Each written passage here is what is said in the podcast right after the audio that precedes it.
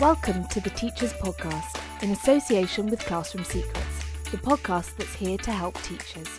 Whether it's discussing the latest issues in education or sharing top tips for use in the classroom, if you work in education or want to know more about the sector, then this is the podcast for you.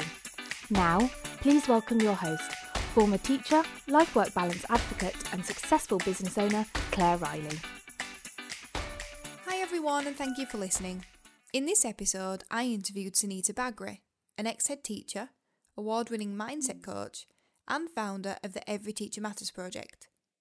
It was such an interesting clash of worlds for me. Sunita is a huge advocate for personal development, and I don't mean the CPD kind. It's more using your mind to affect change in your life, and this is something I never came across in my years in teaching, but is frequently on the agenda in business. Sunita has some great tips for getting started with real well-being. Not just token gestures like compulsory yoga at school. Let's get to the interview.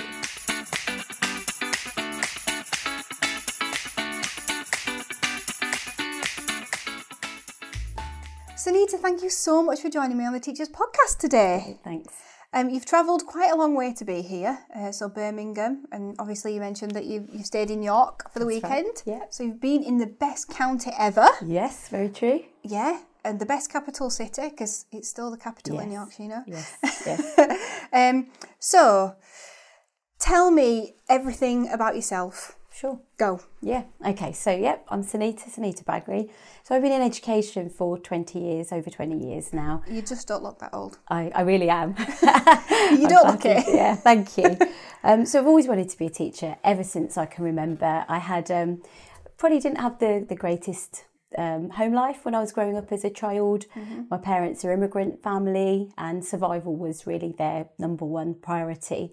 Um, and I suppose when your survival is your key, you know, sort of driver, then day to day life can become quite challenging, and not seeing the bigger picture um, can also be a hindrance. So, I guess for my parents, that was, you know, just keeping a roof over our heads, Yeah. being able to give us food, and just trying to look after our basic needs.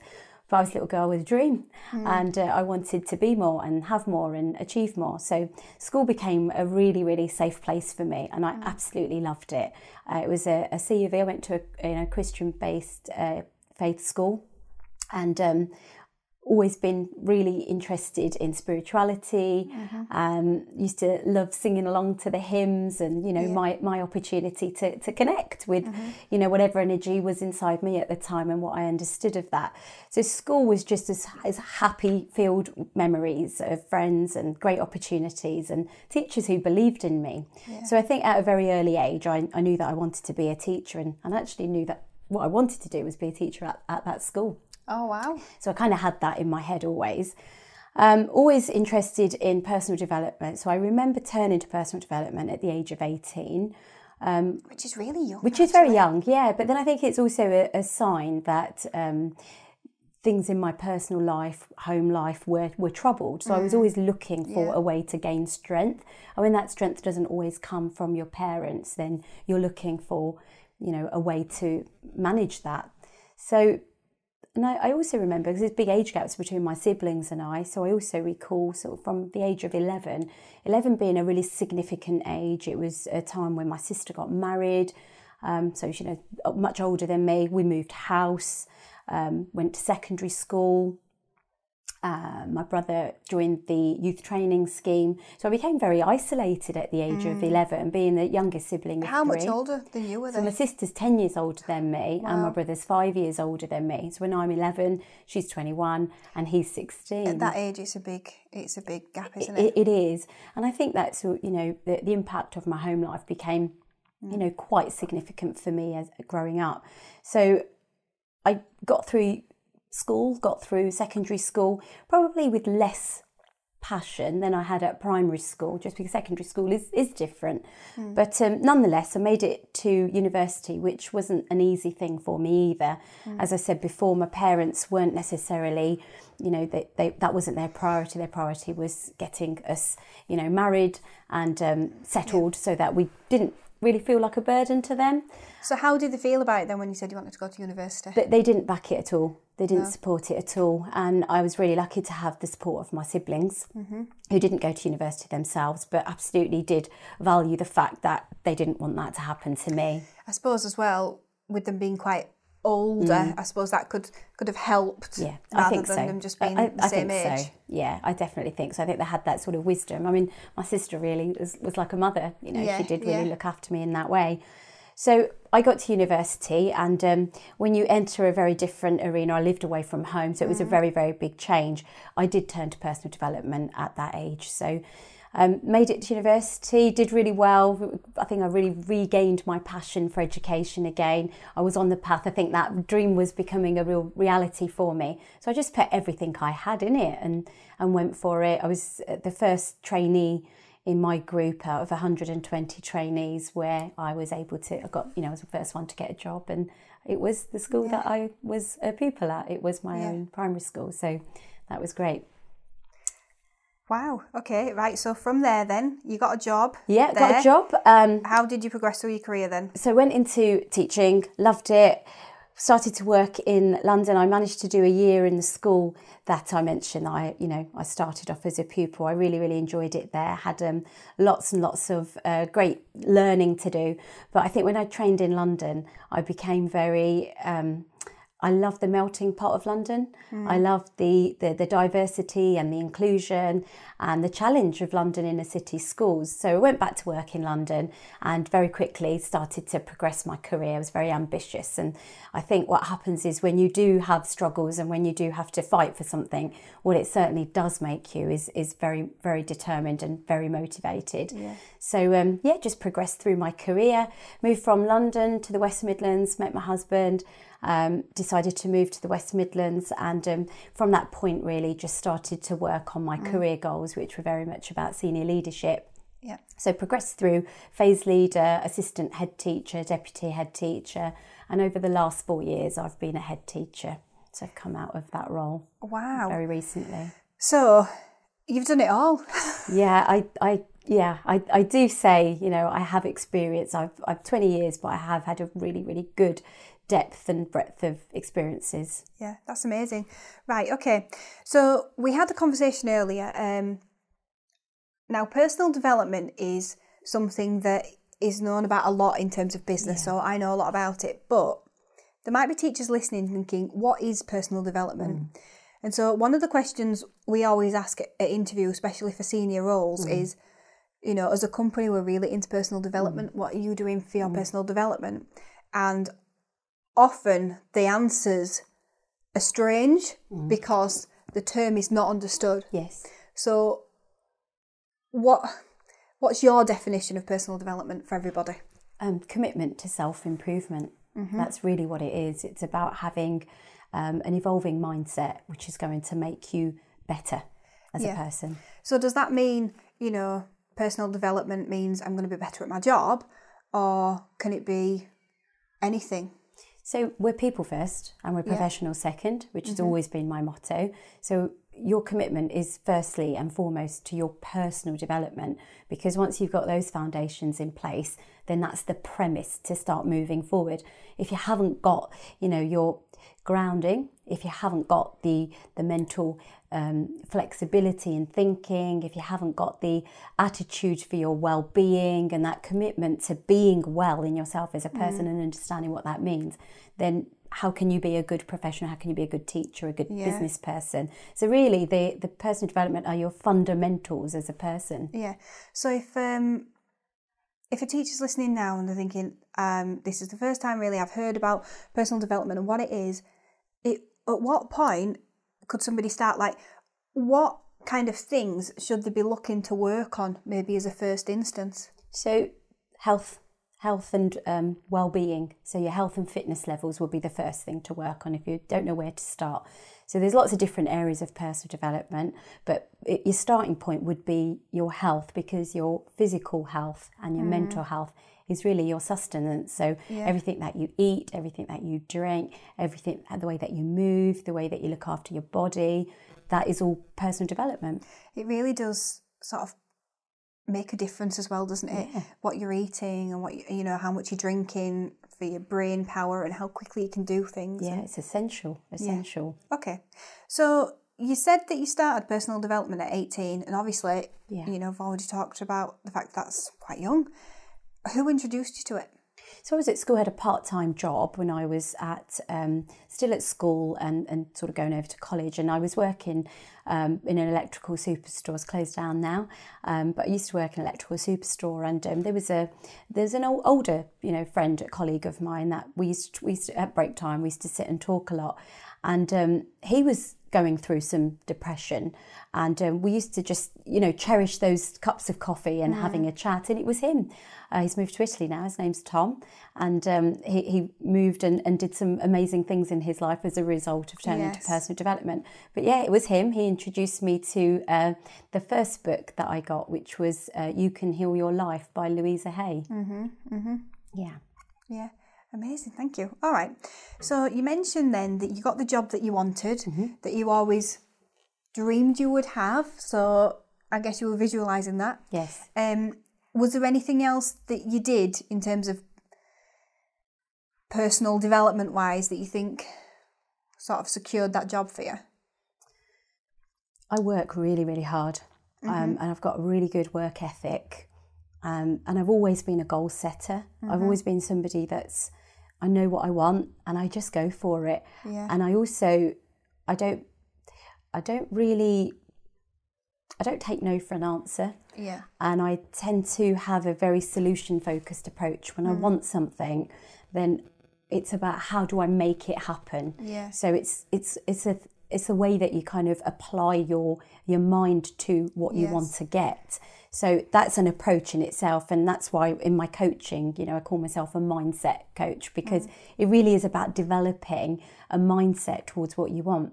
So it is um, an approach. It's about what what do I want? How am I going to get it? And how am I going to make it happen? Yeah, yeah, and and with that, I guess comes confidence as well, which always course. helps.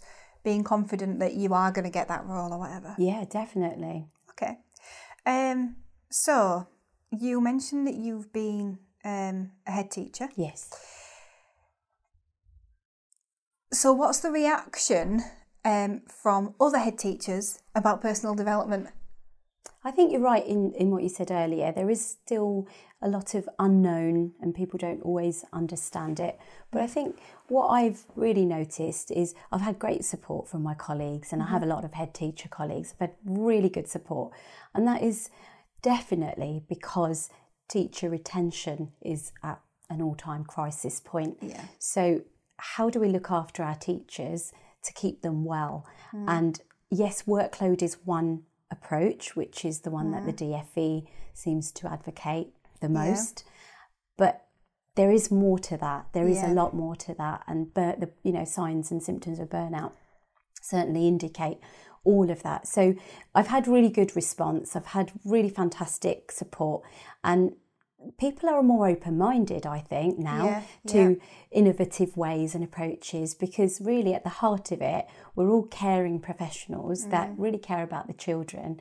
But equally, we are beginning to recognise because it's all, mm. you know, it's hitting us all in the face like a brick because Yeah. what four out of 10 teachers are predicted to leave within the next five years. Yeah. So, how are we going to tackle this? So, I think people are being supportive because there is much more understanding about mm. well being and looking after our teachers. So, so good. I think as well, you know, we're we're a lot more aware of mental health now, mm, aren't we? And and maybe part of it where we're becoming more open minded is partly because we've run out of other options. yeah, it's so true. Yeah, You it's so true. Why, why not give it a go? Yeah. And, you know, as a head teacher myself, I would say what I experienced in terms of staff absence was 50 to 60%, if not more, absenteeism was due to a mental health condition. Yeah. And that's, Yeah. you know, I wouldn't be alone in that. I know my head teacher colleagues would also say that, you know, you have lots of staff away due to a trauma, due to some stress, due to having an incident occur in their life, which has left them absolutely drained. And that requires emotional support. Mm. And that doesn't just stop after having two weeks off work. It's ongoing. They still need that. So even getting them back into the workplace because their resilience is low, because their mm. emotional energy is, you know, really challenged and really jeopardized.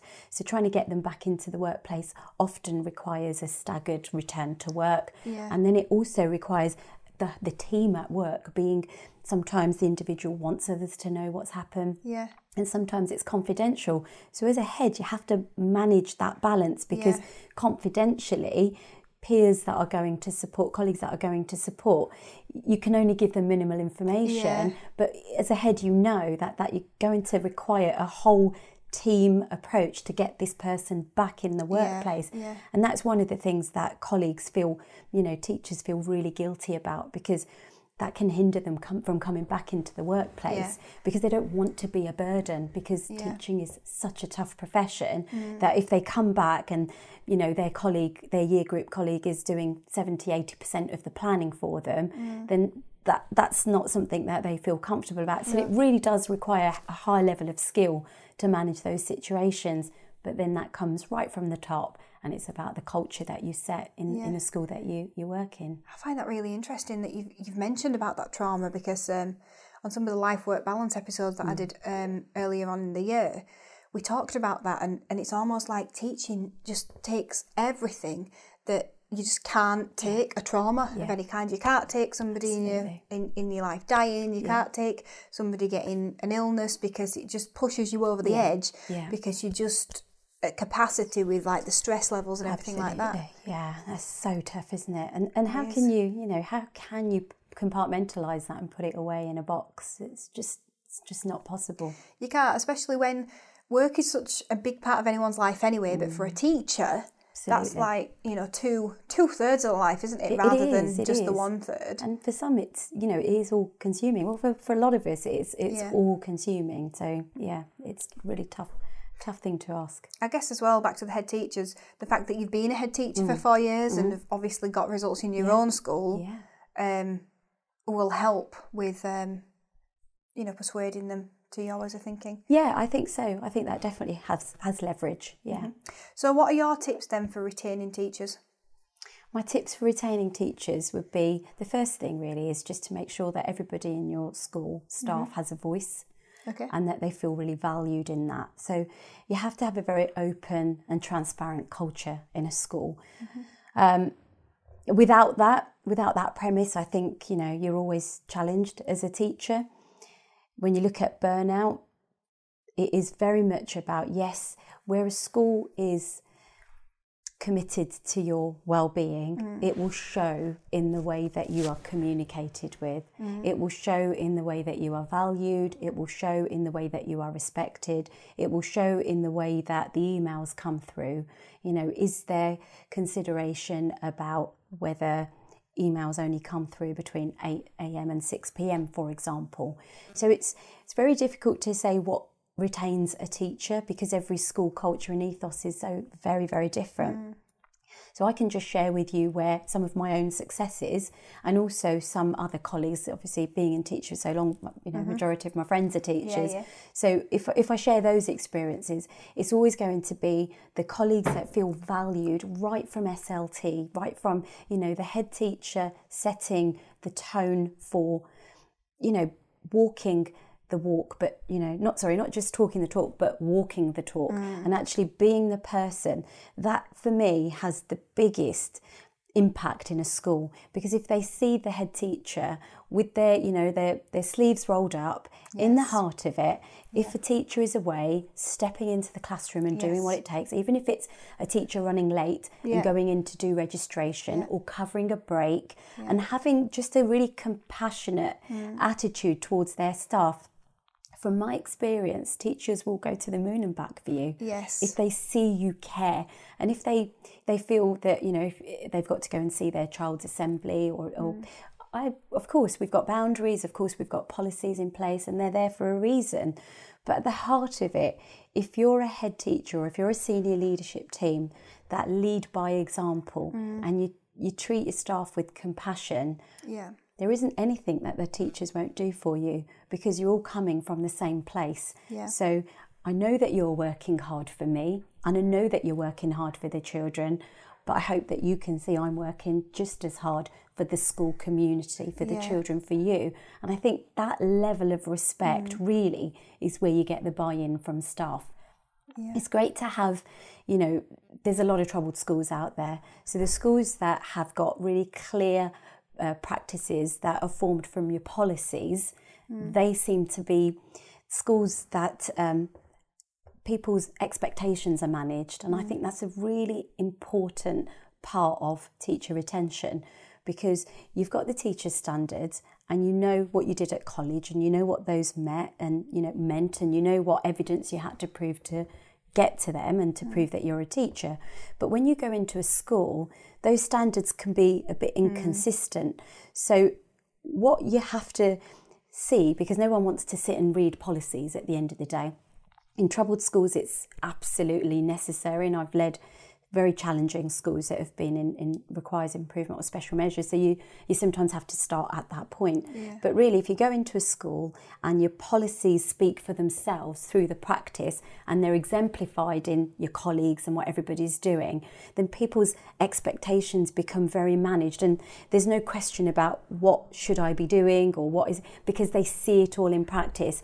And you know, uh, by nature, we as teachers, we like methodology. We like to have a system in place. It makes us feel secure, it makes us feel grounded because as teachers, we role model that to the children that we teach clear routines, clear boundaries, uh, and that's what it is. But it has to be not a top down. So, where a, a hierarchical um, hierarchy exists, we can't shy away from it, but that hierarchy shouldn't be felt. Yes. And I think that's where you get the most success in schools from my experience. Yeah, I can see that because um, I I did a lot of supply teaching, day to day supply when I set up Classroom Secrets, and I visited a lot of local schools, and I think I could tell just from one day in a school. Um, and the schools that I really like to go back to, one of the schools was Ash Green, and the head teacher Mungo's actually been on the podcast. And I think if I could think of a word for him, it would be visible. Yeah. So he was on the playground Yeah. at lunch times. Yeah. And one thing that he always did, if it had been a nice day and the children were maybe a little bit whipped up, he would sit them down for the first ten minutes of the of the lessons, I suppose, and read them a story on the playground yeah. before they walked in. Lovely. And it's that Visibility involvement is so important. but also being involved and being responsible for Mm. the children's behaviour as mm. well, instead mm. of saying, no, no, mm. your responsibility, close the door and don't send them to me. Absolutely. And that's where, you know, that hierarchy exists, but where it isn't felt because you're all part of a team and there's absolute, you know, there's respect, mm. there's a community of us working together because we, we, we've, you know, we've chosen the profession, we Yeah, want yeah. to do the job, but actually we're all on the same page, very, very similar to a family approach, you know, Yeah. where as a family you all work together and you make the team work. Yeah. So I think from my experience, that's where schools are, are most successful. And that's the thing, isn't it? Getting your hands dirty. Definitely. Getting your hands dirty. Yeah. So we've talked um, a little bit about teachers being off, and obviously s- sometimes teachers are off with stress. How how do you identify stress then? Because I think teachers can be stressed and not realise. I think yeah. I was definitely very stressed, and when I look back, I think, oh, those could have been some of the um, pointing factors, but I didn't realise. Yeah, yeah. I think stress is. Um, we all we all have stress, and I think there's something from the. Um, I'm just going to read something quickly from uh, the education, well, uh, the Education Support Wellbeing Index. So it says the disproportionately high levels of stress reported by the workforce impedes teachers' ability to effectively nurture children and young people. And then it also goes on to say that the interaction in the classroom of a stressed, overwhelmed, tired, and unsupported teacher will inevitably be different to that of a supported teacher with a strong sense of professional autonomy, self efficacy, and balance between personal and professional life. So, if we take that for example, so we know that a, a teacher who's well isn't going to show the same outward signs of stress. Now, stress can be very, very difficult to mm. identify because as teachers, we we, we want to get it right for the children. Yeah. And we are very giving people. We're very giving, mm. and, and that's where the personal development side of it is so important because the self care part of self personal development is absolutely key for us as professionals to stay well so that stress when stress enters our lives which which it does then we have the the self-care tools to be able to manage it and still do the job and where stress starts to show is when you fall behind on your marking mm. it's when behavior management becomes much much more challenging to control mm. and that I know is very contentious because we are also working in a time where the the demographic of children that is coming to us is very it's very different mm. because you know things in our society have changed in the way that children are raised and mm-hmm. the way that technology impacts on on our on children's upbringing also plays huge amounts of, of you know of a role there but going back to you know looking at stress in the classroom what can be one of the most difficult things for even colleagues to realise is that people are managing stress on a daily basis, and we all do. And sometimes that stress can be it's adrenaline. It's a mm. healthy stress. Yeah. Where it's healthy, we can kind of feel nervous. We've got, you know, maybe we're delivering a CPD session, maybe we're seeing parents or mm. we're dealing with something. But it's almost that boost of energy can be very, very positive and it gets us going. And that's a good thing. But where it starts to really eradicate and perhaps knock our confidence and start to really erode our, our well-being is like some of the things that I mentioned about, you know, we just don't feel on top of it anymore. We're not, mm. we're not, we're not prepared for lessons. We're falling behind on planning, and we just generally don't feel ready for the, the role. When that continues, then you're challenged by putting on a bit of a face to mm. make everybody see that you're okay, you're, you're, able to do the job, but you tend to have a bit of a mask on mm. because now you're actually not feeling great and you know that you know stress and anxiety go hand in hand you know that you've got these symptoms these symptoms can manifest in a number of ways they can be just having stomach ache mm. or nausea, you know, like nausea and nauseous feelings. It can be diarrhea, can be constipation. Headaches and migraines are absolutely reported, you know, there's such a, a strong indicator of stress, like tension, headaches. Um, trying to manage the anxiety, that's a, a, huge one. Feeling sick on the way to work in the mm. mornings, going to sleep at night and not being able to just not being able to relax, not being able to switch off, having heart palpitations at night, waking up with panic attacks in the night. You know, they're all they're all very very obvious signs, aren't they, mm. of stress. So how do we, you know, how do we mask all of that? Because that's us, isn't it, as mm. a person? Yeah. So again, go back to the personal. We're people first, and we're professional second. But we're trying to be professionals, mm. and we're trying to manage all of these symptoms. And when somebody asks you, Are you okay? What do you say? Yeah, I'm fine. Yeah. And you're not fine. You're not fine yeah. at all. So what happens is you actually become eh, conflicted with your yourself. Mm. And when that happens, you're on a slippery slope downwards, unfortunately. And all, I guess, all that giving as well that teachers do, the personal development aspect is getting something to fill your cup up, as it were. Absolutely. To then Absolutely. to then pour out of. Absolutely. And they say that, don't they? You know, yeah. on a plane, you put your own oxygen mask on first. And when you do that, you can look after your own children if you've got children. But yeah. it's, it's, just no different. You're not going to be able to do it well yeah, otherwise. Absolutely. Okay. Um, so when we're on the phone, you talked about principles of burnout. Mm-hmm. So, what are the 6 mm-hmm. principles of burnout then? Yeah. So, um, this is taken by Christina Maslach, these burnout indicators, and she's a professor of psychology in California. Um, so, the we've already talked about one of them, which is workload, and we know that that's the, the, the common one in schools that everybody tries to tackle. And I know there's a huge focus in the new Ofsted mm-hmm. schedule as well around that in the Ofsted framework.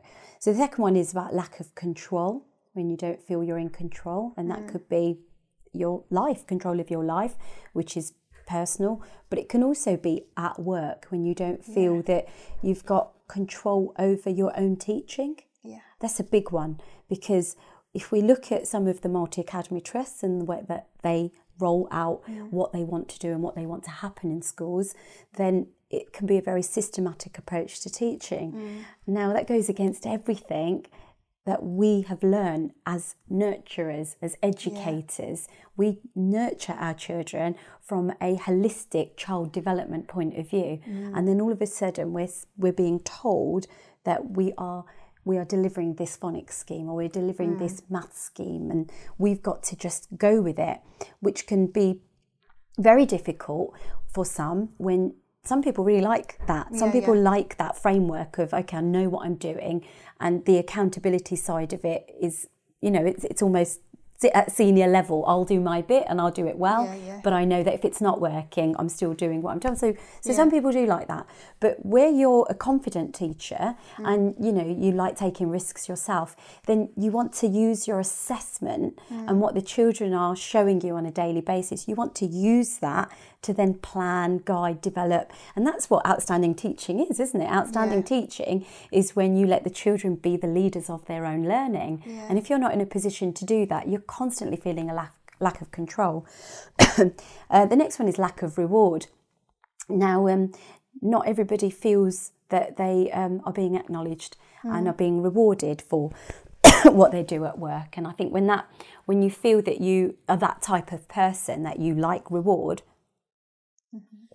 then um, it can be quite dampening on your spirits when you know you don't feel that you're being rewarded.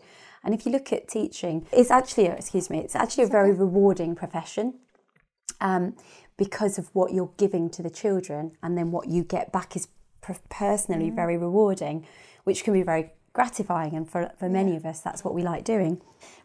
You know, a profession can be really self gratifying, and seeing the children make progress for many of us as teachers is more than enough of a reward.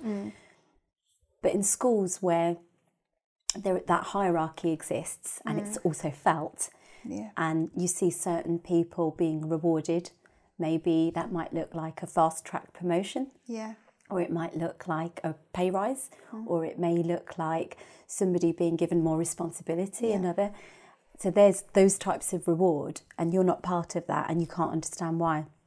That can be a, a real, Yeah. a real indicator as well, because these start, these things start to have real, you know, real. Um, they start weighing you down. These thoughts start to real, really weigh you down.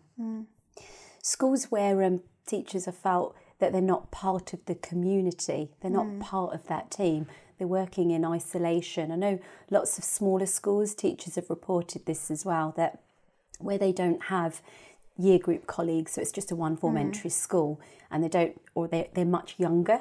Um, Yes. they're NQTs, and then the, the rest of the school are older, they're more experienced. So where they don't feel part of that community, that's another another indicator. I've already touched on this, but lack of fairness. Hmm. So where you're feeling that other people are being rewarded or other people are being acknowledged or hmm. the head teacher's taking out groups of people for, you know, just special perks, I suppose, and you're not hmm. part of that. But you feel that, you know, I- work just as hard as the senior hmm. leadership team, for example. I work just as hard as the teachers. This could be TAs as well, you know. Yeah, yeah. Some of our TAs are just phenomenal in the Yeah. amount of, you know, I don't even like that hierarchy that exists because in the children's minds, Yeah. they just go home and say, my teacher. They don't know the Yes, difference, especially especially the younger ones. So my daughter obviously has a teacher and a teaching assistant, but I think she probably thinks a teaching assistant is the is the actual Yeah, teacher. yeah, Um, but she talks about her an awful lot more. They do, absolutely. And I remember I was um, head of a free school a couple of years ago, and free schools are great because they're very innovative and Yeah, they're yeah. always thinking of creative ways to, to look at staffing.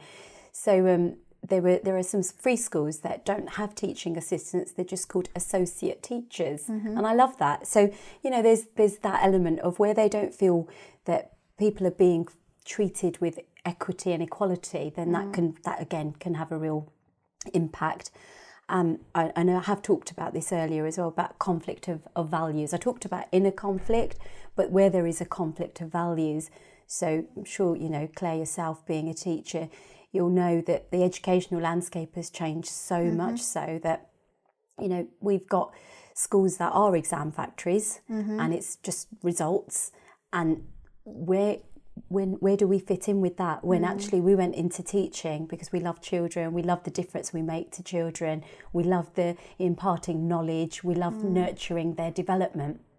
And we've been told to you know yeah, yeah, yeah. That's that. Yeah, but you know, we've just got to get. We've got to get them. We've got to get. We've got to get our our um, school improvement data this year. We've got to get them to the top seventies or whatever it is that your target Yeah, is. yeah. Um, and then you take away from all those values that are important to us. So when you become, when you're at that stage where you're conflicted now with what's important to you and what's important to perhaps the leaders, then that can be, you know, really damning. So if hmm. you're carrying all those factors around and, you know, it's workload, Yeah. for me, almost workload comes last when I like to talk about it because the workload you, you kind of expect to have a bit of a handle on workload because you've gone through your teaching practice, you've met the teacher standards, you haven't gone into teaching for the money because I don't know a teacher that has. So you've gone into the profession for all of those reasons, understanding he- it's a heavy load, it's going to be mm. difficult. But so some of those factors when you look at burnout, you're not prepared to deal with those. You didn't know they were part of the package. No. So you're ready for the workload and you kind of think, okay, yeah, I know it's going to be hard. I know there'll be some personal sacrifices or compromises, I prefer to call them, then that you're going to have to make. But then if you're conflicted, your values are conflicted because you're being mm. told to do something that isn't aligned with you or your beliefs, Yeah. or you don't feel part of your community or your team and you're not supported, your well-being isn't of interest to anybody you've got the stress, you've got the anxiety, and say you've got something happening in your personal life on top of all of that, where do you go? No, you're not going to be able to do it. And also, workload, I mean, it's an overall term, isn't it? But it can mean so many different things in so many different schools. It does. And when you were listing those, I'm thinking, oh, I felt this in that school, and I felt this in that right. school, and I felt this in that school. And I think, for me in particular, you know, workload was was an issue, but then it was the control element. Yeah. So, especially in a school where you get moved every year group, Yeah. you lose all control of ever being able to get on top of that. Yes, yeah. Um, or if you constantly be given more, you don't have any control. And then um, the first primary school that I worked in, actually, so I was only there on supply, and uh, in the year group there was an NQT, me. I didn't realise there was an NQT at first. Actually, it took me a few weeks to realise. And then another, a third teacher, who was actually the head of Key Stage Two, but that teacher was treated differently, Yeah. uh, very differently. Yeah. So they they would go and do an observation in that person's classroom. They would get outstanding. They would never provide any planning. Um, I went to that person on the first day and said, "Oh, I'm a secondary teacher, um, but I've been told that you would give me planning for today." And that teacher said, "I don't share planning," and that's that's how I started my first day in a year four classroom. Yeah. Um, so yeah, it really does play on on your experience. I really, I really think. Yeah, Um, especially when you've got a number of those factors when you just don't feel in control and things aren't fair and there is a mounting workload. I mean, I feel like it only takes two, really, doesn't it, to topple you over? Absolutely. Where you where you see that different strokes for different folks. Yeah. It's it's not a nice it's not a comfortable feeling. And if you're by nature a person that has strong values and strong morals, Yeah. where do you fit in with that? It's This is it. really play a part. I remember um, for a couple of months in actually. So I'd started around the November time and that had happened and then I realised we're an NQT in the year group and, and we sort of thought, hang on, why are we doing it all on our own? Why don't we work together? We could work together as a pair um, and, and we'll worry about what our classes are doing. So we spent a week over Christmas getting it all all sorted. Uh, the NQT had gone to like the literacy coordinator for the um, for the council because at the time they, they had people and had uh, got some ideas of things and um, so she did I did all the maths she did all the literacy and we spent a week of the Christmas holidays doing it and we came back and um, so this other teacher had said oh you know what, what are you doing in literacy? And um, I thought hang on a minute you haven't done any of this work. We've spent all our Christmas doing this and you haven't done anything.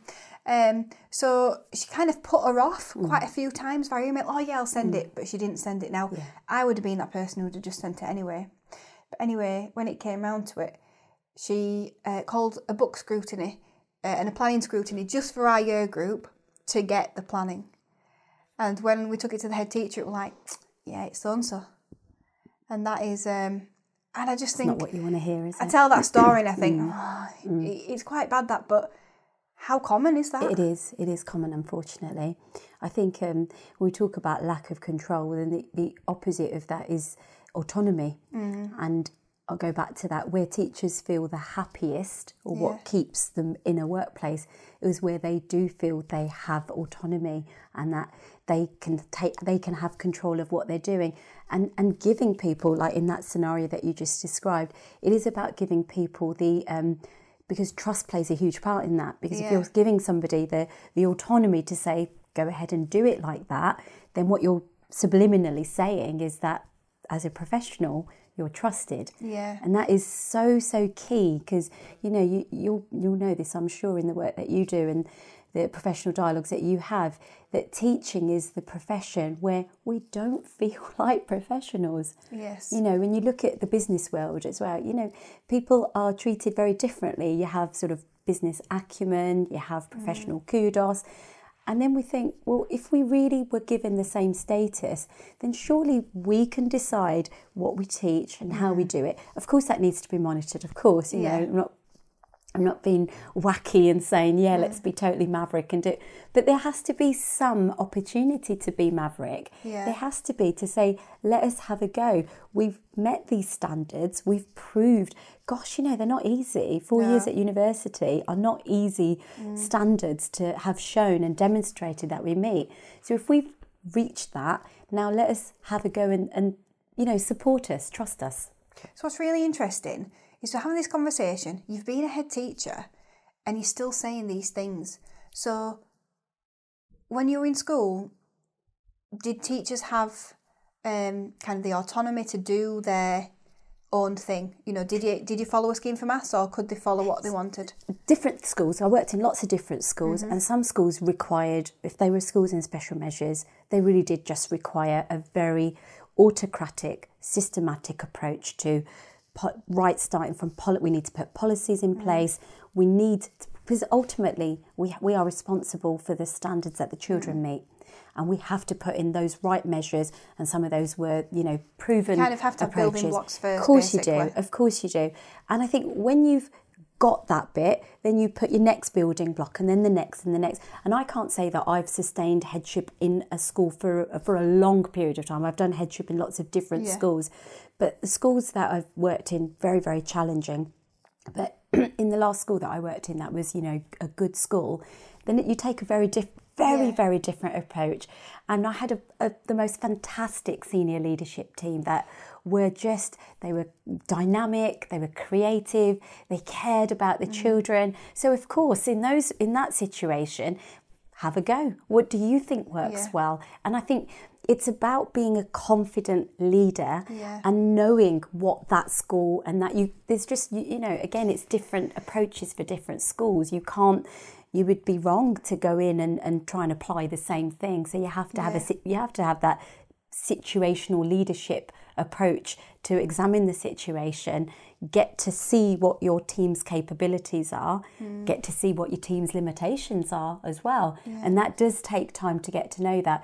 But then once you know that actually give them because it, i love um, um, Richard Branson's approach. Yes. I absolutely love his Yeah. approach to, you know, he, he says, doesn't he, if you think you're the smartest person in the table, then it's time to leave, it's time Yes, to, to yes. leave the table. Yeah. Um, and that absolutely is so true because as a head, you've got to be a learner. Hmm. You've got to know that they know more than you. Yeah. My job is to coordinate. My job is to really build uh, build this structure as an architect in Mm-hmm. this school, and to give the all of these people that are going to build the capacity, so that really the way that I see it is a good school is when I don't need to be there. Yeah. That's the measure of a good school because the senior leadership team are so well empowered Hmm. that they they know what they're doing and it doesn't rely on me so that's the sign of a good school and actually recognizing the strengths in your senior leadership team It's really interesting that you say that because it's a sign of a good business as well. of course it is Um, yeah So I'm very much that person who, yeah yeah, I want I want to have really smart people around me. absolutely Telling me what to do. absolutely absolutely Absolutely. Okay. Um, right then. I'm loving this conversation by the way. great. It's kind of like Yeah, business and teaching merge. yeah yeah Um, okay. So I've got some questions from the team then. So Claire wants to know why did you want to develop the well-being of teachers? because there's a lot of people that are talking about um, this crisis and there's not enough people doing anything about it.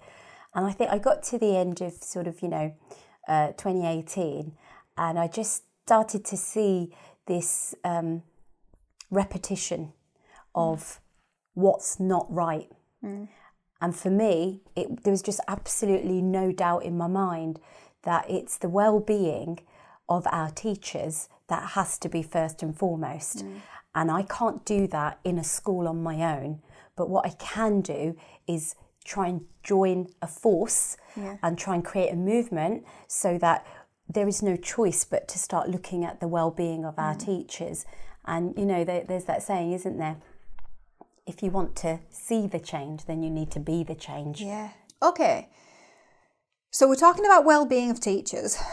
I hate the word well-being. I hate it because I just don't feel like we really know what it means. yeah I think that could mean a compulsory yoga class. yeah yeah Um. yeah So tell me about it. yeah what should sure, it be? sure What should it not be? Yeah, so uh, it has to be far removed from tokenism. So I read a comment from a head teacher over the weekend on LinkedIn, and she had posted that uh, she was going back to school today and she had created well-being packs for all her staff. And in those well-being packs were um, lip balm, uh, hand cream, post-it notes, pens, and san- san- uh, sanitization gel. And I, hate, I of- hate that And, anyway. and lots of people have said that's lovely, that's lovely, and it really is. Yes. it really, really is a really nice gesture. She had obviously gone to a huge amount of, you know, you know, trouble. If. Yeah. if she saw it as trouble, you know, she she made a real effort. Yeah. So she'd bought some cellophane packages, and you know, she'd really God made made an effort, and that's not well-being in my eyes. no. That's a really nice gesture, and it's a, a nice little goodie bag. It's a little little pamper kit, but It's a step towards making people feel valued, I guess. def- 100%, you know, and, and it really is a nice gesture because Yeah. not, not a lot of heads do that. No. We can't confuse that with Yeah. actual well being. Yes. Because if you've got a teacher that's dealing with a crisis or a mm. personal trauma or just dealing with, you know, stress and anxiety, are they going to say, I'm okay, I'll just reach out for my lip balm? They're not going to do that, are No. they? What they want to do is actually have the tools or have the time or have the therapy to make themselves feel better so that they've got better control over their mind to sustain Yeah. the challenges. So we've got to be really clear about what well-being actually is. Mm. And well-being is a feeling of feeling well consistently Mm. majority of your life for you know majority of your days that you feel that yeah okay you know I'm not having a great day but I'm going to bounce back I've got the you know the ability to just bounce back after a little setback oh, Yeah. for some it's not a little setback it's Yeah. a big setback but it's knowing that I will be okay I will see this through and I need to deal with this and for different people dealing with a stressful situation means different things Yeah. some people what I am confident in saying is they need to deal with it. Yeah. Where you start saying, I'm fine, I don't need to deal with it, or I'm strong, I'm okay, Mm. that's where you, you, it will only last you certain, you Yeah. know, it, it will, at, at some point, it will catch up with you and it will bite you. Yeah. Um, so you do need to deal with your emotions in a, in a much healthier way. And for some people that is crying it out. For some people that is shut off. For some people it is just watching a, you know a, some sad movies and kind of you know just sobbing. Yeah. You know it's different things for different people. And in exactly the same way, just as stress or stressful situations or trauma is dealt with differently, well-being is also different for different people. So Yeah. I can't tell you what well-being should look like for you. Mm. All I can say to you is that well-being is going to be that you feel good mm. about your life the majority of the time. But if you don't feel like that and you're always finding sort of uh, thing, nice things to do, like buy a bottle of wine, because that's going to make you're going to do a hard day at work, and then you're going to go back and you're going to feel a bit rubbish. But to stop you feeling rubbish, you're going to have a glass of wine, and it's that you know, are you drinking for enjoyment or are you drinking to get away from what you're not happy about? Yeah. Is it? Oh, I'm going to get my nails done because that always oh, I like looking at my nails, and that's going to make me feel good these are things that momentarily make us feel good going out have hair, yeah. hair done or going for a spa day going out with our friends they're all really important to our well-being but they do nothing if consistently we're not feeling good about ourselves. Yeah. Those things are more about self-care when we are feeling well in ourselves consistently. Yeah. so what do you do about this then? Because so i think when i were in teaching I think I was just exhausted because it had to be perfect and you were just, you know, if, if you're on supply, you don't really have the same control as other teachers in terms of having a TA to help you and things like that. Um, and I think I was just exhausted all the time. And it wasn't that I couldn't sustain that for a short time. It was I couldn't I couldn't sustain that for a long time. And you know when mm. you're just not going to sort of see an end. Mm. So how do people get through that without mm. leaving? Mm the importance of self care has to be advocated there, mm. and I think that you have to do a bit of an assessment of your of your life and your situation because for so many, you know, it is an exhausting profession and, and it is what it is. It is what it says on the tin. Mm. So you have to kind of talk to yourself and, you know, go back to, well, why am I doing this? Because for many of us, the driver of just making helping the children make the progress is enough. Mm. And yes, you're tired and yes, you're exhausted and you accept that. But what are you doing to nourish yourself? Mm. What are you doing to care for yourself? What are you doing consistently? You know, it, it's hard, but it's not impossible to mm. take time out for you drinking more water, eating, you know, I think I said this to you in a conversation earlier, you know, when you're eating food, then ask yourself, is this feeding disease or is it fighting disease? Mm, yeah, I love that. Because all of these things play a part, don't they? Is mm. this going to make me feel, you know, en- energetic and vital for this job that requires all of my energy? Or is it going to, I'm going to feel good while I'm eating it momentarily again? Mm. Or is it just going to, you know, once the, the, the sugar rush dies down, is it just mm. going to bring me down with a thud as well? So it's about really looking and asking your looking at your picture and that's where personal development plays a huge part you know because mm actually knowing yourself as a person and what well-being means to you you can then start to say okay i am exhausted but now i'm going to start looking at the balance against the work that i need to do and then the balance that i've got in my life and if you haven't got the balance how am I going to get it? Mm. So you have to be really um. You have to really enforce your boundaries, mm. and you have to be really firm with yourself, yeah. and you have to say, "I'm not actually going to mark after 6:30 p.m." Now, nobody really can tell you to do that. And that's where, again, personal yeah. development helps because it's about you enforcing your boundaries. It's about you saying no. So if somebody at work is taking up all of your energy, then just, I can't talk, sorry, I'm really busy. And it's not yeah. easy. No. But they, because you are your most important responsibility. Yeah. You, the most important relationship you have is with yourself. So I'm feeling exhausted. Mm. I'm finding this job really challenging. What can I do about it? Yeah because I love working with the children. I love the difference I'm making to them.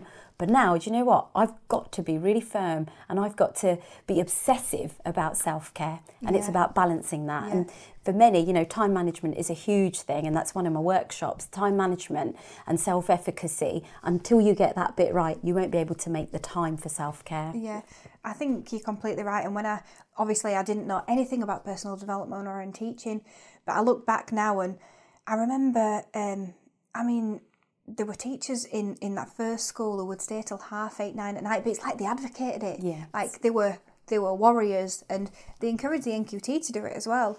And um, you could get sucked in, and sometimes they'd come in your classroom and talk to you for 45 minutes, mm. and you think, I want to go home and spend yeah. time with my, children. uh, my children. Yeah. I didn't have children yeah. at the time, my husband. Yeah, yeah. And then you end up taking those books home, and you were going to have to work anyway, but then you end up working more. And I remember then when I, I went to my next job, I, I, I, became, I didn't become a horrible person, but I felt horrible because I used to go home and I say to my husband, uh, he'll, you know, he'd say, Did you go to the staff room today? And I go, No, I didn't go to the staff room. In the lunch times I work, I'm not there to make friends. Yeah, yeah, um, yeah. What I want to do is leave on time. Yeah. yeah. Um, but it's difficult, isn't it? Because you Yeah. want to make relationships at work as well, but there's Yeah. so much work to do. Yeah, yeah.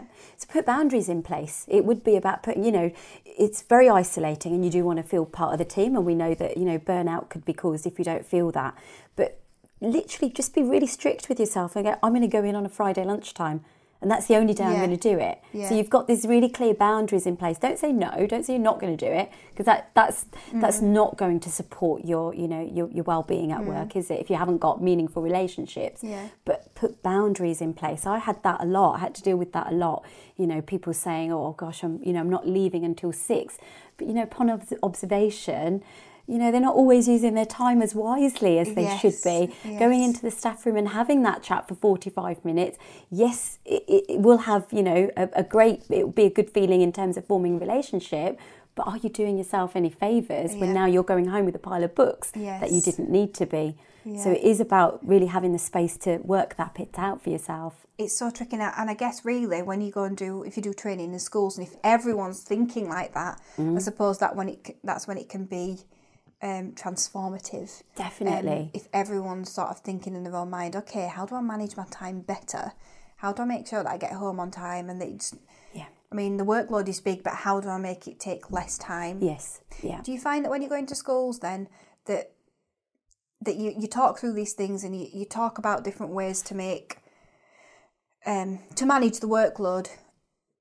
Do you get any resistance from head teachers who still keep the same high levels of workload or or are they willing to change and look at things like verbal feedback where, where they can? I mean, what, what kind of I think the do you get? whilst I'm not, you know, um, I don't really advocate Ofsted's approach. Mm. I suppose what we can thank them for in the new um, education inspection framework is the fact that well-being is there Mm. in, and Yeah. there's a there's a big focus on it. So I think whether you've got head teachers that didn't pay attention to it before now are Yeah. starting to see that. So that does give you leverage going into a school. I have worked, you know, with a range of different head teachers, and you do get some head teachers that I said, well, I didn't have to do that. Or, gosh, you know, they just need to toughen up. You know, they don't, they don't. We had to do it like this. It's a job. That's what it demands. So I do, I do Yeah, hear yeah. that a lot. And you know, my job is to to listen, and my job is to to, to challenge Help challenge leaders, well, isn't it? You know, it's and, and constructively challenge. It is about trying to share perspective because if we all have these high what were high expectations back in the day no one says we you know it's really important and that's what the children deserve high expectations. They deserve nothing less than the very very best. That's what i'd want for my children. Mm. It's what you'd want for your children. So it's about how do we manage to get really high expectations that lead to really high standards without killing our teachers Yes. in the process of doing so And being aware of that. that's it. And as a head, I think that does take a huge amount of emotional intelligence Mm. and really good people skills and really good leadership skills as well. So I'm not saying it's easy. You know, I've got this ideal in my head about how it should be done, but working with people, it is. Uh, I know with one head teacher, she will always constructively challenge and we, we have very healthy conversation and i will just say that's not how i would do it but mm. that's fine. And i know that some of the conversations that we're having are definitely rubbing on her rubbing off on her. I know that because she will say well i'm thinking that i'm going to give some ppa time at home to my leaders. So i know that she's starting to, to see Yeah. that. But i know earlier sorry i've just reminded myself because you said what keeps a teacher at school. Yeah. you know that is another really good tip. You know ppa at home is just golden golden. Yeah. And do you know what? It really is. I remember being in the PPA room when I was a secondary teacher Mm. and there were like six computers in there and I hated it if there were anyone else in there because you just couldn't get anything Yeah, done because yeah. because for teachers, oh, oh my word, there's another adult in the room Yeah, and I get to speak yeah um, instead of acting. yeah yeah and it is difficult. Yeah. Even now, it's it's like get- gold to have a morning at home where nobody's in the house. exactly I get so much done. yeah exactly That's why I And get up at think- 5 a.m.. yeah but that's the thing you think if teachers had that you know even if they just had the and that's why coaching is so important it's such Mm. an such an important part of that process because you're giving people the headspace to just get off the one of my favorite sayings get off the dance floor and you know stand on the balcony Yeah. because that's exactly what it allows you to do And it's interesting that you said headspace because Kate Aspin, who was, well, her, pod, her podcast was published last Thursday, but by the time this comes out, it won't have been. Um, but she talked about time to reflect, you know, headspace to reflect on the teaching. There's no time in teaching to sit and go, mm, what actually went well and what didn't go well and what do I need to improve on. So yes, headspace. And a lot of the personal development things, like just before um, we started filming, we talked about the miracle morning. Obviously, that's probably not going to be the right kind of personal development book for teachers, but it is, you know, for business. And I think that does advocate 10 minutes of silence Yeah. in the morning because Yeah. it's all about thinking and reflecting and Yeah. having that time for yourself. Yeah, I think before I had children, I never realised how much I needed that. Yes, yeah, But now I really do. Absolutely. But you know, the the miracle morning would support a teacher that does wake up early, is an Yes, early riser, yes. and actually is into meditation and spirituality. Yeah. That's a great book because everything that you've just described there are really the, the sort of principles in that book. Because spirituality and meditation for so many is just, it gives you that space to think. to think, Yeah. yeah, yeah, do better. Yeah. I always, I always think of it as geared to business because I think, right, setting yourself up to achieve big goals. Um, okay, then. So, Kyle, so Kyle's written me four interesting questions. I thought he would. So, Kyle's actually married to a head teacher. So, I bet he's been talking to, he's been talking to his husband. Right. So, he wants to know, but it could be his husband Lee. Um, what are the biggest challenges you've faced when you've been working in challenging schools? There's so many. Where do I start? Um, okay. The biggest challenge in working in challenging schools has been lack of process, lack of policy, and this is the hardest one I would say out of everything. It's actually work. Have you heard of the conscious competence ladder?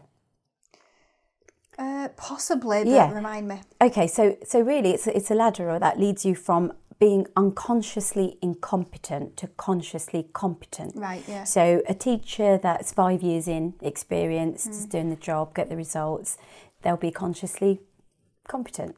Un- unconsciously competent. yeah. They could do the job without, you know, it's like driving a car. Yeah. You know, you don't know how you got from A to B because now your driving is unconsciously competent. Yes. But if you've got staff that you go in who have been not led in um, the right way and have worked and haven't achieved results for the children, then of, often they are working as um, unconsciously incompetent. Yeah. And that's been the greatest challenge because you've got teachers that have met standards, have proved they can do the job, but are not demonstrating that level of ability or skill in the classroom. So taking them through that journey, and that's where um, you know the Every Teacher Matters project and the coaching and everything started to really play. Like I said to you, and I reached that sort of point where it was about well-being, but it was like how do we how do we get to well-being? And it is through taking people through a process because it is about helping and supporting and guiding and directing, but ultimately, the only time where you make a difference or you start to have self improvement is when that's inspired action and that's self motivated. Yeah. So that process takes When they realise actually that they have to do something. yeah, And it- And it, definitely. is difficult, isn't it? And I like I like how you've said coaching through because Mm. often schools can just be like, right, okay, well, um, we need to find a way to, to get you out, especially so. if they are on a high pay scale. Very much so. and because I've done a lot of um, I've done a lot of supply, but not necessarily. Um, so I did do two long terms, but I've also visited the same schools a lot, and it's no secret to anybody. Mm-hmm. yeah. And how's that helping a It- teacher's it- it well-being? doesn't at I all. could, you know, obviously I won't name, but I can think off the top of my head loads of different schools, and I can picture the teachers. Yeah. And if I knew Yeah. as a supply teacher going in Yeah. maybe once every few weeks, then you've got to think that's not great for well-being at all, is it it's is not. It's not at all. It's it's really really sad. So they would be the the main things that I, I would say have been really challenging. Okay. Um, so Kyle's next question then. So have you found a direct correlation between schools in need of strong leadership and the well-being of staff and children? Very much so, um, and a lot of what I've covered with you already today, and that is about emotional intelligence. It's about being a compassionate leader. It's about be not not knowing and understanding that there's a hierarchy, but rolling your sleeves up and being Yeah. very, very much part of the team, high visibility as a leader and leading by example all the way. Definitely. Schools where you've got leaders and leadership teams that work and work from that premise. Absolutely, in my eyes, you can see that they're happy schools. Mm. They're schools that are leading the way. They're schools that they manage to retain their staff. And they're schools where the children actually are thriving. Yeah, that's good to know though. Okay, so as a school culture, then, this is Kyle again. A school culture plays a vital role in the well-being of both staff and children. How do you monitor the impact of the coaching? So again, it, I think if coaching is if someone's got you in for coaching, then the head sees the value in it. Whenever someone sees the value in what you're doing, they're going to make an investment in it. And when that investment is made, then that's an investment in the staff. And then what you do is you work very much in, in conjunction with the school improvement plan. You, you speak to the head teacher about the goals for coaching. Are they goals that support the school improvement plan? Are they goals that support the individual? So it's very much about having a framework of discussion and then having the um, sort of a, the way that my coaching works is very much about six sessions. Um, always starting from a you know personal point of view personal first professional second because you know that absolutely um, naturally you know lead somebody forward into having progress in in their professional life. And then after that it is about sitting down and because the process is confidential the only mm. thing that is shared with the head teacher if it's coaching with an individual not a group then it's about the goals for for that for the outcome for those sessions. And then the head teacher has that transparency mm. that even though what is discussed in because teachers don't want to discuss their No, no. personal you know with the head and they do ask often they often ask because it can be such a such a powerful um, session or sessions that they're very tearful they're very emotional mm. and they do sort of say you're not going to say anything are you? And it is always no i'm not going to say anything. This is a very confidential space. So the head is very supportive mm. and understanding that that space that's being provided for coaching is a confidential process. But what they know is that the this is the outcome for coaching. Yeah. and then they have that and then the coachee also knows that as a result of this my practice is going to improve and these are the areas for improvement So is that when you normally pulled in then when a teacher maybe is unconsciously incompetent Y- yeah Um, yeah. to turn them around? it's di- different for different people really um, but yes that is definitely that has been um, a session that I've led or a package of sessions that I've led. But there's also been uh, teachers that are struggling with behaviour management. Mm-hmm. So there's been a very specific you know there's a confidence issue often Yeah. with behaviour there's a teacher that mm-hmm. has a confidence issue so it's working on confidence. We've had school I've worked with staff and I'm working with with a head teacher where they are being supported by an academy trust and the school is going through you know a real period of change. So then we're looking at a very values based approach to bringing people Yeah. on board and aligning with the school's values and the school mission so it's different for different you know people which which is absolutely the unique circumstances that we deal with in schools Yeah, and, and different schools as Yeah. well.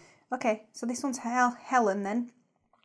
So have you found that coaching sessions then need to be revisited by schools every few years just because Yeah. of staff turnover and you Yeah. forget, don't you? Yeah, absolutely. So I think the schools that I'm working with where it's working very successfully is that the, the head teacher understands that it's a, six sessions, but alongside those six sessions with individual members of staff or group coaching sessions is a um, an approach to staff CPD around personal development. Mm-hmm. So we're looking at time management and self-efficacy. So some of those coaching principles start to play out in whole school staff CPD, mm. whilst you've got individuals such as the senior leadership team being coached, but the whole ethos in the school starts to develop. Mm. So you're looking at mindfulness and meditation, because for some schools they they Yeah. believe in that. You know, Yeah, it's yeah, it's about appealing to lots of different personality types and lots of types of you know leadership approaches. For some schools it's about looking at the risk of burnout Mm-hmm. and it's about staff you know really making a commitment to their own self-care. Yeah. and it's about for some it's about identifying stress triggers.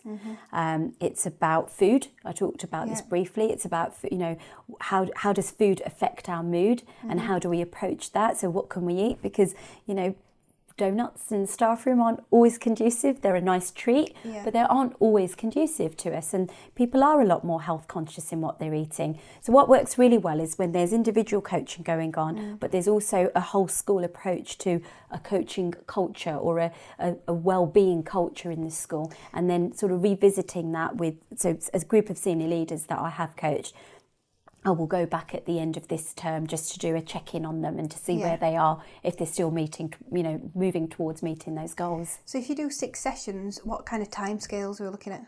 Usually works really well over like nine weeks. So you do two weeks and then have a break, two sessions, then a break, two sessions, and a break. So that takes over sort of about nine weeks. Yeah. Okay. With a with a holiday. Yes, that's right. Yeah. Okay. All right then. So Claire wants to know which of your workshops is the most successful or, or well received and why. So it's the one hour wellbeing workshop, and that's really the where you look at um, self care, you look at burnout, and you look at the indicators of stress, um, because they seem to hit the mark. You know, people don't always understand why they feel. You know, if you look at burnout, people will just say, oh, "I feel really burnt out. I feel. I think I'm going to burn out if I carry on like this." But you know, hopefully, with, with, with what I've highlighted today, it's so much more than that. And I find it really fascinating because I couldn't always understand at certain points why I was feeling like this. And mm. for me, the, the the absolute cause of you know burnout, which I don't think people really understand well enough, is the conflict of values. Hmm. And I think when we look at the changing landscape of education and what we went into it as professionals and what it's become, it's we're so conflicted. And I think that's a real it eats you up. I know I speak to so many colleagues Yeah. that they just they just feel really, really, really sad Yes. on the inside Yes. because it's not what they want, but they don't know what else to do. This is it, and it's really hard to get a job outside teaching Really as well. hard, yeah. Even though I think teachers have a lot of management skills. Yeah, um, yeah, yeah, it'd be good if there was some kind of course that you could just do a quick conversion. yeah, Um, definitely. I can imagine that the wellbeing course is just a big eye opener. If, if teachers can go into it with the right mindset and an open mind, Yeah. um, because often the CPD that you get in the staff room is about results and the children, but then to have something for yourself, and I think personal development for me, it's like an opportunity to choose something to possibly change something in my life. Yeah. And it's the same. It the same yeah, thing. If I could, hang on, if I could take off thirty minutes of work every day, Yeah. what an what an amazing opportunity. It's two and a half hours, You isn't it, in your five day week? Yeah, it's huge. That is huge. But you spoke earlier about, you know, well-being and what does it mean? So the well-being workshop. So I think you do, you know, it is very, very misconceived. You know, Mm. what is well-being and what it might mean to you or, and what it will mean to me is different things.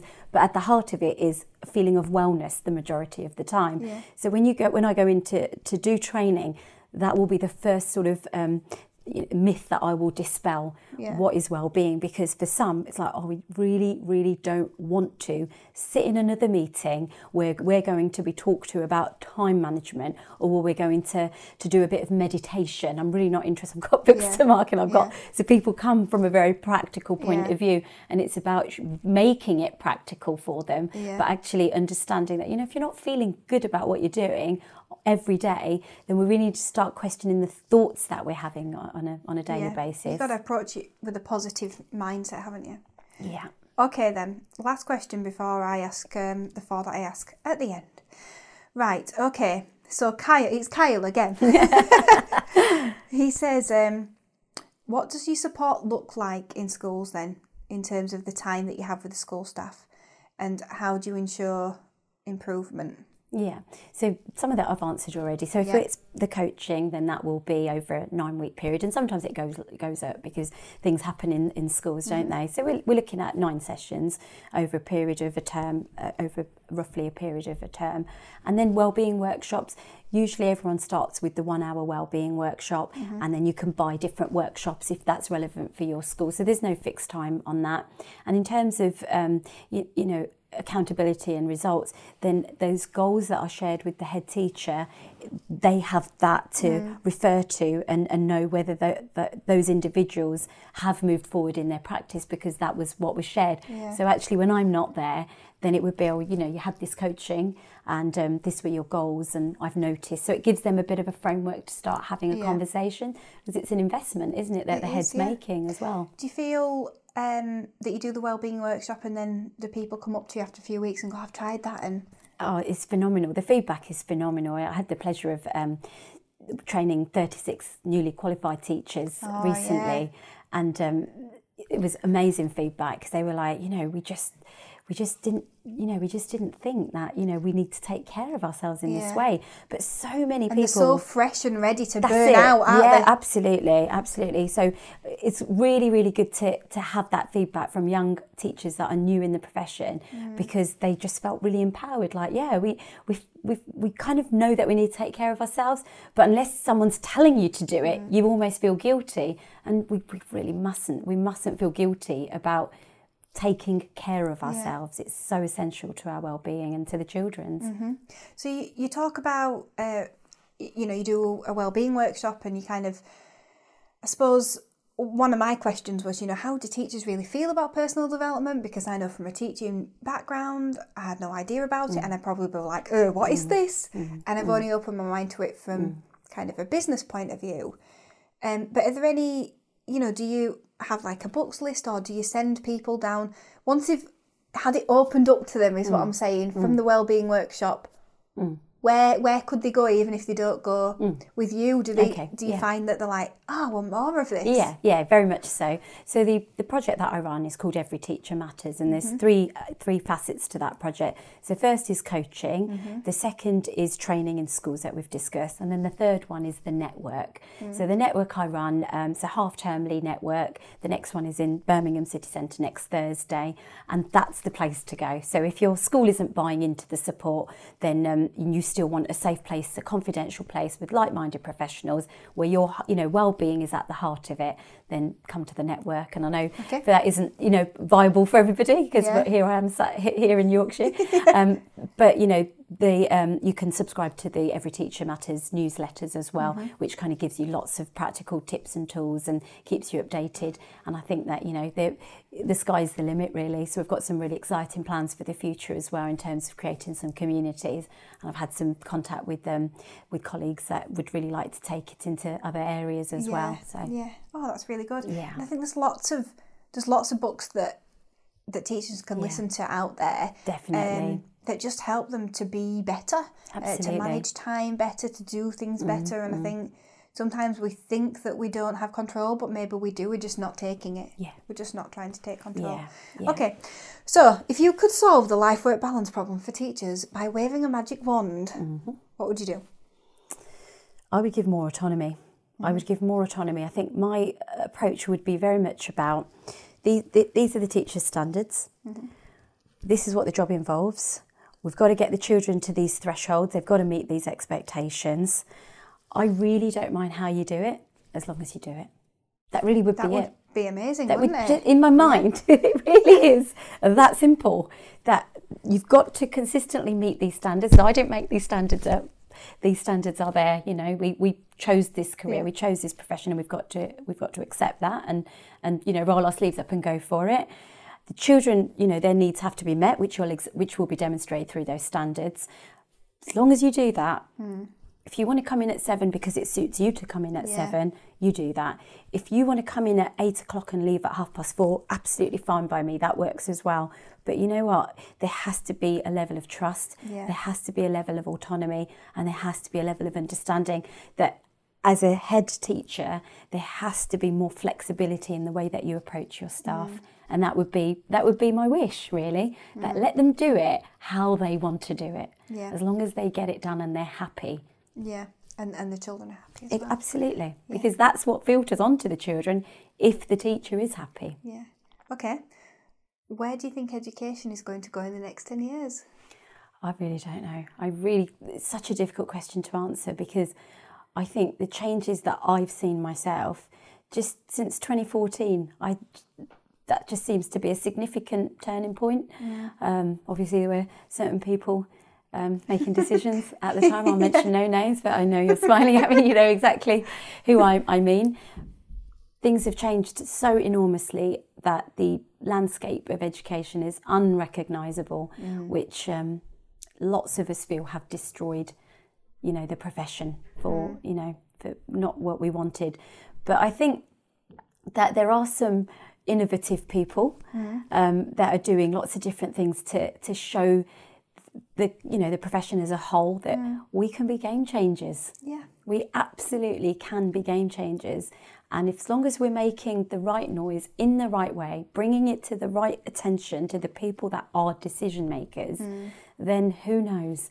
But I think that really, unless we start to really think radically and be really innovative in what we're doing and how we are approaching our profession, is going how can it get any worse? You know Yeah. it is at crisis point already? Mm. So i do believe because i'm really positive and i'm really optimistic i really do believe that people will start to approach things differently. And for me giving the the teachers the voice the autonomy the skills about self-care you know they've got to start to assert these boundaries and enforce these boundaries mm. so that people that are in power making decisions have to start to think actually I might need to do things a bit differently here Yeah, and listen. And I think teachers can be really innovative as well. We just have to work within the boundaries that we're given, and we just have Yeah. different boundaries to what we had 10 years ago right now. That's right, yeah. Um, and there are definitely strides to be made and, and things we can do. It's just working out what we can do. Yeah, definitely. do. Definitely. When you look at the focus of the inspection framework back on the curriculum, and that's a really good sign, isn't it? Because what that will really need is creative input again. And I know um, when I was happiest as a teacher, I was working in a, in a school that did get to outstanding, but when we went through an inspection and we were good, one of the reasons that we didn't get outstanding during that inspection was because the curriculum was not creative, active, and practical enough. And I remember the um, the deputy head coming to myself. I was working in a three form entry school. It's one of the, the happiest years of my teaching career, without a doubt. Uh, year five teacher, two colleagues, and she had a meeting with us and said, right, we've got to make our curriculum more creative, active, and practical. And I'm giving you guys the autonomy just to pilot this, and you tell us what you think it needs. And I just remember that being that that sense of a, you trust me, b, I know what to do because I Yeah. got those ideas, I've got that creativity, and now you're giving me the free rein to just go ahead and do that. Mm. And we did, we got, we, we did get outstanding at the the next Ofsted inspection. Well so it works. Yeah, it you know, does, it it works. does work. Yeah. It does work. And I they buy, people buy into it, don't they, when you when you give them the opportunities. Absolutely. I'm not going to ask you what you wanted to be when you grew up because you've already told me it was a teacher through and I through. have, yeah. But who was your favourite teacher at school and why? I think I had two. I had two. They were both male teachers, interestingly. Um, it was Mr. Farnham at primary school, just because he was caring. He was very warm. It didn't matter what I did or how wrong or off the mark I was.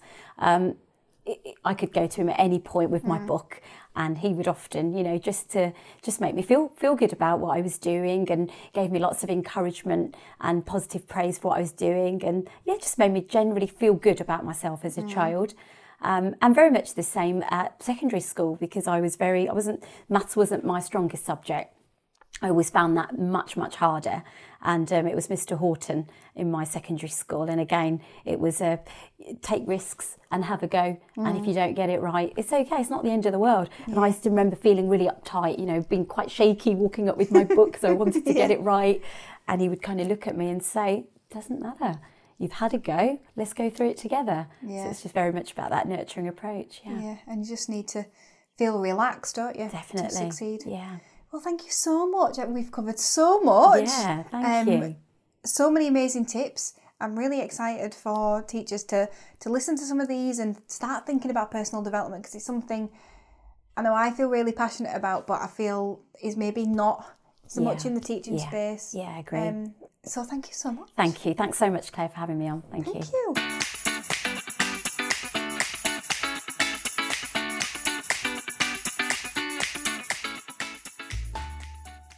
You so much for listening. I'm going to be looking out for the signs of stress and keeping the six principles of burnout on my mind when thinking about how I'm coping with life because it's not just work, is it? And also thinking about this when it comes to my colleagues. I hope you'll do the same and that you've taken something away to help you achieve continued wellness every day. You'll find everything that Sunita talked about in the show notes.